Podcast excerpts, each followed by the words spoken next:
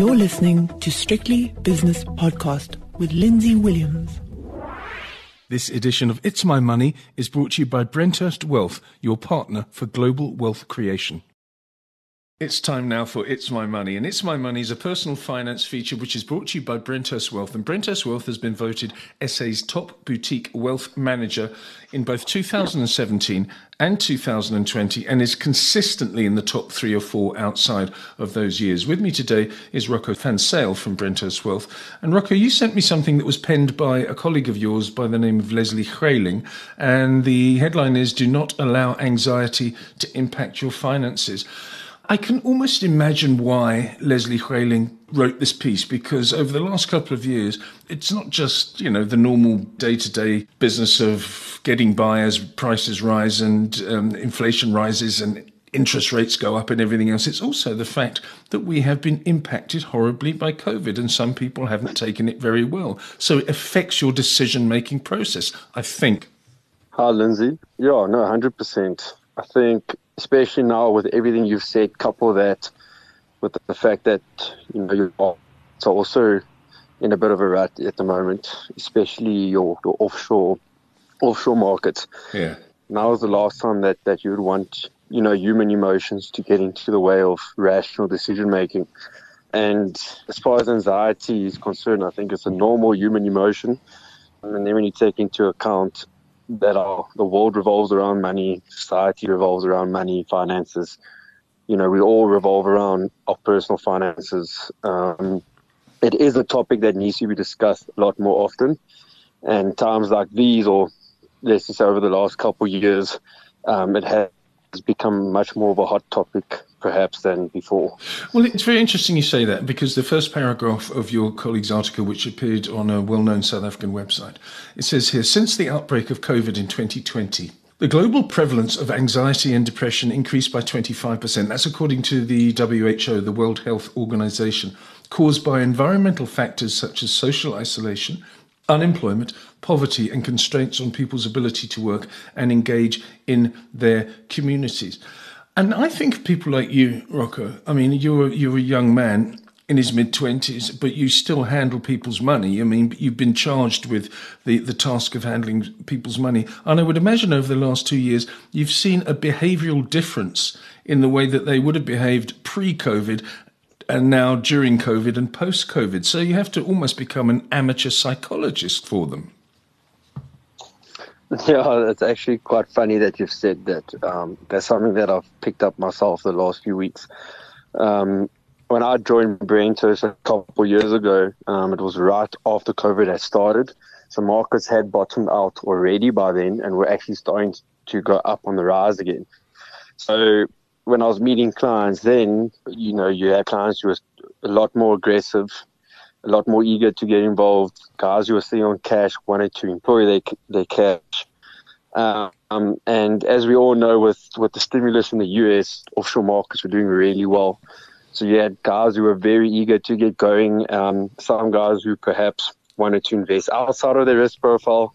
So you have more of a conservative guy or lady or man approach you and they adamant on risk, and then you need to try to calm them down. And say to them, listen, we're not going to do that. We don't invest you outside your risk profile. And then 2 years later, their emotions have obviously done a complete. They're checking their portfolios every 3 days or once a week. Yeah. And a lot of them will actually say, well, thank you that you advised against it. So, yeah, definitely, I think as the markets go in a roller coaster direction, if you want to put it like that, or people's emotions. So when it's on the way up, people are excited, they're eager, they're brave, they're aggressive. And then you need to try and manage those expectations or those emotions, obviously as a financial planner. And then alternatively, when the roller coaster's on the way down, like in the last few months while we're in a bear market, the same is true where we have to try and manage those negative emotions from clients, remind them what their strategy was initially when we met them, what their investment horizon is and has been since they joined, and just stick to their plan and try and manage their own emotions as well. Exactly. I mean, I'm not going to tell you how to do your job because A, you and your colleagues are cleverer than me, and B, I'm not as clever as you, which is exactly the same thing, actually. But what I would do, if somebody phoned you up and said, look, Rocco, I'm a little bit nervous about what's going on. The Nasdaq is now in a bear market. It's 25% off its highs. Bitcoin has fallen more than 50% since its high in November. I don't know what to do. I think I should be lightening the load a little bit. I'd just say, right, here's a big graph of the S&P 500 or the MSCI over the last, I don't know, 20, 30, maybe even 50 years, maybe even go back further than that. And you'll point to it and say, you see that? That was 1987, which was the worst percentage points crash in history. And look what happened from there. And if you look at the graph, it was just a moment in time. It was just a blip. And COVID and everything that we're talking about at the moment, interest rates rising and everything else, we don't need to go through it again. It will pass. And it's going to be a tiny little blip on the long-term graph that will lead to you making money on your portfolio. That is what I would do. It's very simple to do it graphically. Again, I'm not telling you your job, but I know in my simple mind, I would do that. No, you're 100% correct. And it reminds me of another article I wrote with one of my colleagues, Ruan Breedt from the Stellenbosch office. Yeah.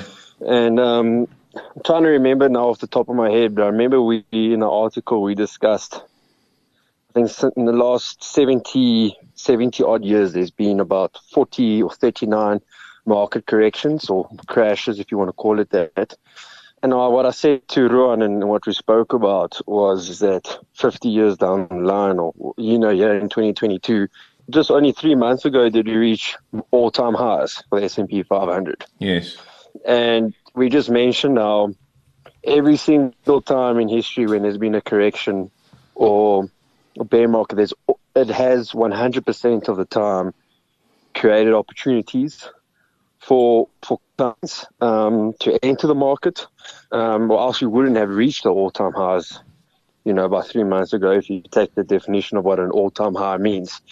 And then I think it also shows us that throughout history, whenever there's been a big correction or a market crash, those who have sold their money, have sold out of their positions and cashed in, each time has turned out to be a huge mistake. Exactly. So I think what you're saying is 100% spot on. And going forward, you have to try to act against your human emotion and just hang tight. Good, yes. Just stay in there. I mean, as long as you're in good quality companies that have hugely impressive track records and lots of money on the balance sheet and dividend payers and in many cases are, for example, defensive, then you can't really go wrong. Okay, some of the tech stocks, which are great generators of cash, have come off the boil, but simply because they were overvalued and the circumstances were against them. But stay with them and they will do well. Another paragraph in this article says the following. Behavioral finance shows that feelings and emotions do play a role in investors' decision-making. In other words, unconscious processes drive investment decisions and are an integral part of financial decision-making. It's essential, it says, for investors to manage the behavioral impulses of emotional buying and selling following market ups and downs. Some investors, finally, it says, get entangled in media hype or fear, which is why a conversation like this between you and a reasonable, wise beyond his years 25-year-old, terribly important. People should listen to this. They shouldn't watch those people that scream and shout on CNN and other programs about what's going on. Just sit down, take a step back. Watch another film, watch a soap opera or something, and then wake up in the morning and it's all gone. Yeah, no, you're right. And I think the term used for that is behavioral tax. Yeah, the message behind behavioral tax is that by making decisions purely based on your emotions or what triggers your behavior is almost an additional tax on your investments, where clients end up in the long run losing money based on situations that will trigger their emotions, resulting in an additional tax. So, yeah, I think you're definitely right in saying that as far as how you behave in these circumstances is important.